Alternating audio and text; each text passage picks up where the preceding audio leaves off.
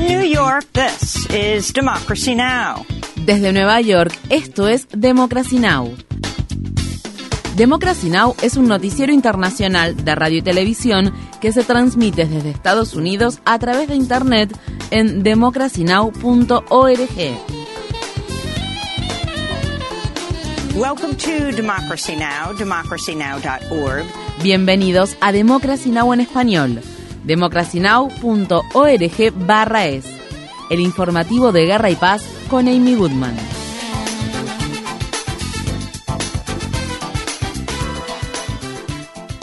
Un gran jurado del estado de Georgia ha imputado a Donald Trump, así como a otras 18 personas acusados de organizar una asociación delictiva para revocar los resultados de las elecciones presidenciales de 2020 en dicho estado. Trump enfrenta un total de 13 cargos en la acusación. Entre las personas que han sido imputadas, junto con el expresidente, se encuentran el ex jefe de gabinete de la Casa Blanca, Mark Meadows, varios de los abogados de Trump, incluidos Rudy Giuliani, John Eastman, Sidney Powell y Gina Ellis, así como el exfuncionario del Departamento de Justicia, Jeffrey Clark. Esta es la cuarta acusación que debe enfrentar Donald Trump en poco más de 4 meses. La acusación, que incluye 41 cargos por delitos graves, se basa en la Ley de Chantaje Civil, Influencia y Organizaciones Corruptas de Georgia, o Ley RICO, que a menudo se utiliza para perseguir el crimen organizado. Estas fueron las palabras expresadas por la fiscal de distrito del condado de Fulton, Fani Willis.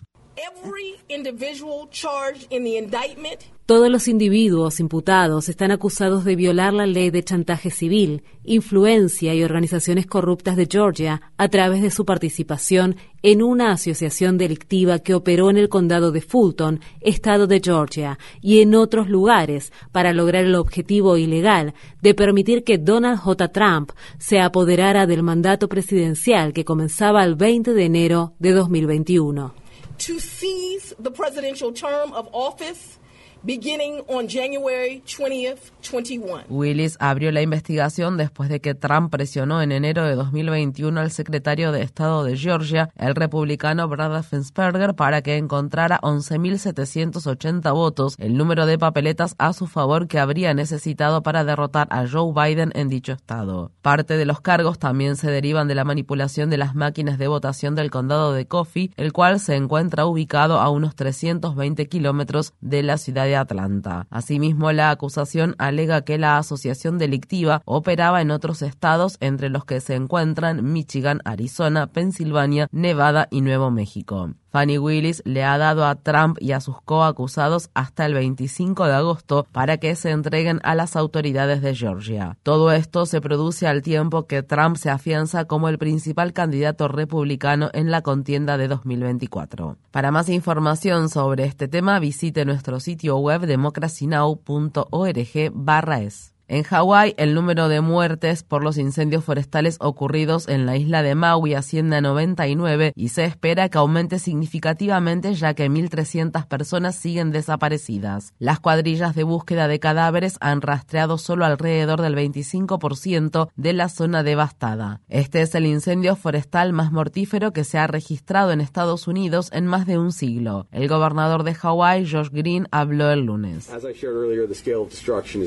Como he dicho antes, la magnitud de la destrucción es increíble, por lo que nuestros corazones están rotos, incluso un poco más que cuando estuvimos juntos hace 48 horas por las víctimas fatales adicionales. Además, ustedes saben que más de 2.200 estructuras fueron destruidas por las llamas, de las cuales el 86% son edificios residenciales. 86% of them were residential. En un histórico caso relacionado con el clima, una jueza del estado de Montana falló a favor de un grupo de jóvenes que habían demandado al estado por violar sus derechos constitucionales al impulsar políticas que promovían el uso de combustibles fósiles. En su fallo, la jueza de Montana, Katy Silly, escribió: los demandantes tienen el derecho constitucional fundamental a un medio ambiente limpio y saludable, lo cual incluye el clima. La jueza continuó diciendo: se ha demostrado que el cambio climático y las emisiones de gases de efecto invernadero de Montana constituyen un factor sustancial que provoca impactos climáticos en el medio ambiente del estado, al igual que lo dañan y lesionan. La demanda fue presentada por por 16 menores y adultos jóvenes de entre 5 y 22 años de edad. Una de las demandantes, Grace Gibson Snyder, de 19 años, habló recientemente con Democracy Now! Sobre el Parque Nacional de los Glaciares de Montana. Ver cómo se derriten esos glaciares es algo muy devastador, porque los glaciares son muy icónicos para el Estado. Los glaciares son esenciales para el bienestar de las personas y del medio ambiente de Montana y son simplemente hermosos. Odiaría formar parte de un futuro en el que no estén presentes, en el que mis hijos e hijas no puedan crecer con ellos. Así que esos son los impactos que yo estoy sufriendo. Y como ya saben, los demandantes en el caso tienen de todo, desde enfermedades respiratorias que se ven agravadas por el cambio climático, hasta un rancho ganadero donde el ganado muere a causa de la sequía y el hambre, etcétera. Todos tenemos experiencias en diferentes áreas.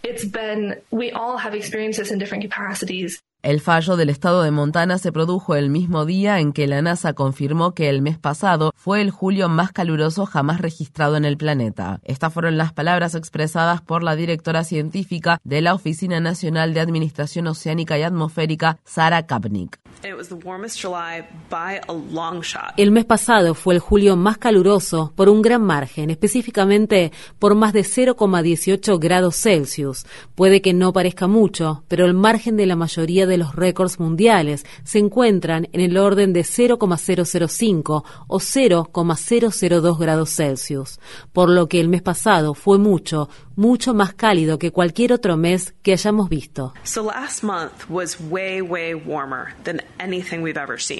En otras noticias sobre el clima, más de 50 personas han muerto en el norte de India después de que las lluvias torrenciales provocaron devastadores deslizamientos de tierra. Asimismo, al menos 9 personas murieron tras derrumbarse un templo de la ciudad de Shimla. En Ecuador, otro dirigente político fue asesinado el lunes, 5 días después del asesinato del candidato presidencial Fernando Villavicencio y unos días antes de que se celebren elecciones nacionales en el país que tendrán lugar este domingo. Pedro Briones murió tras recibir varios disparos en la provincia norteña de Esmeraldas. Briones se desempeñaba como dirigente local del movimiento Revolución Ciudadana, el partido de la candidata presidencial progresista Luisa González y del expresidente Rafael Correa. González culpó de la creciente ola de violencia que azota a Ecuador al presidente Guillermo Lasso, que disolvió el Congreso en mayo para evitar ser destituido. González escribió en las redes sociales: Ecuador vive su momento más sangriento. Esto se lo debemos al abandono total de un gobierno inepto y un Estado tomado por las mafias. El domingo, las Fuerzas Armadas etíopes llevaron a cabo un ataque aéreo que se cobró la vida de al menos 26 personas en la región etíope de Amara. Según testigos presenciales, al menos 55 personas resultaron heridas por dichos ataques. El pasado 4 de agosto, el gobierno de Etiopía declaró el estado de emergencia en la región de Amara por un periodo de 6 meses, luego de que se intensificaran los enfrentamientos entre las milicias regionales y el ejército etíope. Según se informa, se han producido cientos, posiblemente miles de detenciones en la región desde que comenzó el estado de emergencia. El gobierno de la República Rusa de Dagestán ha declarado un día de luto después de que al menos 35 personas murieron y 100 resultaron heridas por una fuerte explosión que se produjo en una estación de combustible. Al menos 3 de los muertos eran menores. Las autoridades rusas han iniciado una investigación penal al respecto. En los territorios ocupados de Cisjordania, las Fuerzas Armadas israelíes mataron este martes a 2 palestinos durante un operativo militar que tuvo lugar en el campamento de refugiados que se encuentra cerca de la ciudad de Jericó. Uno de los palestinos fallecidos fue identificado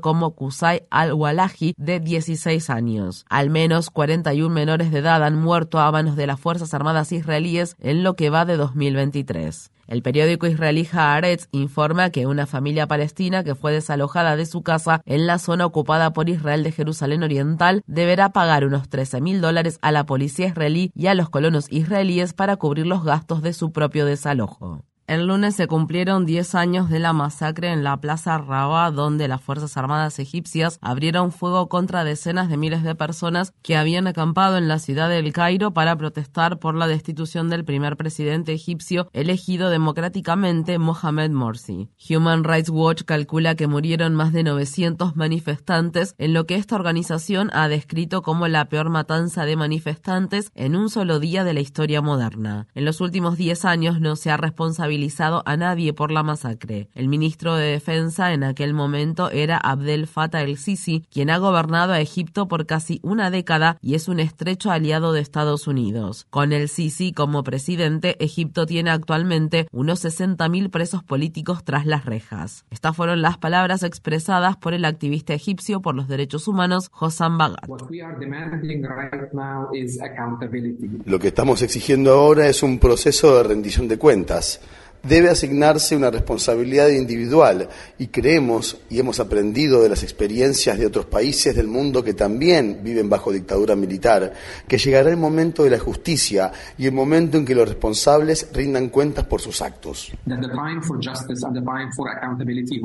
En el estado de Mississippi, 6 ex policías que se autodenominaban el Escuadrón de los Matones se han declarado culpables de cargos estatales tras haber ingresado a una vivienda y torturado a 2 hombres negros. El 24 de enero los agentes irrumpieron en una vivienda donde golpearon, esposaron, electrocutaron y sometieron a ahogamiento simulado a Michael Corey Jenkins y Eddie Terrell Parker. Los policías también abusaron sexualmente de ellos con un juguete sexual mientras les gritaban insultos racistas. Uno de los policías puso una pistola en la boca de Jenkins para hacer un simulacro de ejecución y apretó el gatillo. La bala desgarró la lengua de Jenkins, le rompió la mandíbula y salió por el cuello. Luego, los policías colocaron drogas en el lugar de los hechos para encubrir su accionar. Los policías también se han declarado culpables de cargos federales. Visite nuestro sitio web democracynow.org/es para ver nuestra entrevista reciente con las víctimas Michael Corey Jenkins y Eddie Terrell. Algunos de los policías se enfrentan a una posible condena de cadena perpetua. En Nebraska, una jueza ha ratificado una nueva prohibición estatal del aborto después de las 12 semanas de embarazo y la prohibición de la atención médica relacionada con la afirmación de género a menores de edad. La directora ejecutiva de la Organización de Planificación Familiar Planned Parenthood para los estados del centro norte de Estados Unidos, Ruth Richardson, condenó la sentencia y dijo que esta era un golpe devastador al derecho fundamental de los habitantes de Nebraska a tomar decisiones privadas que deberían ser resueltas entre ellos y sus médicos. El número de personas que se encuentran en situación de calle en Estados Unidos ha aumentado un 11% en el último año, lo que, según un cálculo que realizó el periódico The Wall Street Journal, constituye el mayor incremento en al menos 15 años. El incremento de los costos de la vivienda y la cancelación de los fondos de ayuda para la COVID-19 han contribuido a aumentar el número de personas que no pueden encontrar o costear una vivienda. El periódico The Washington Post ha revelado que el Instituto Smithsonian de Estados Unidos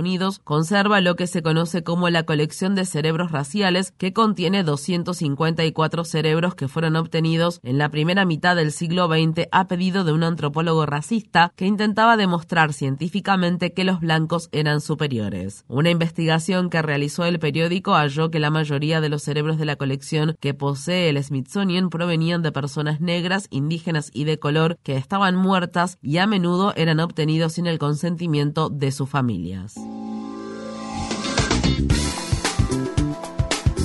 Infórmate bien.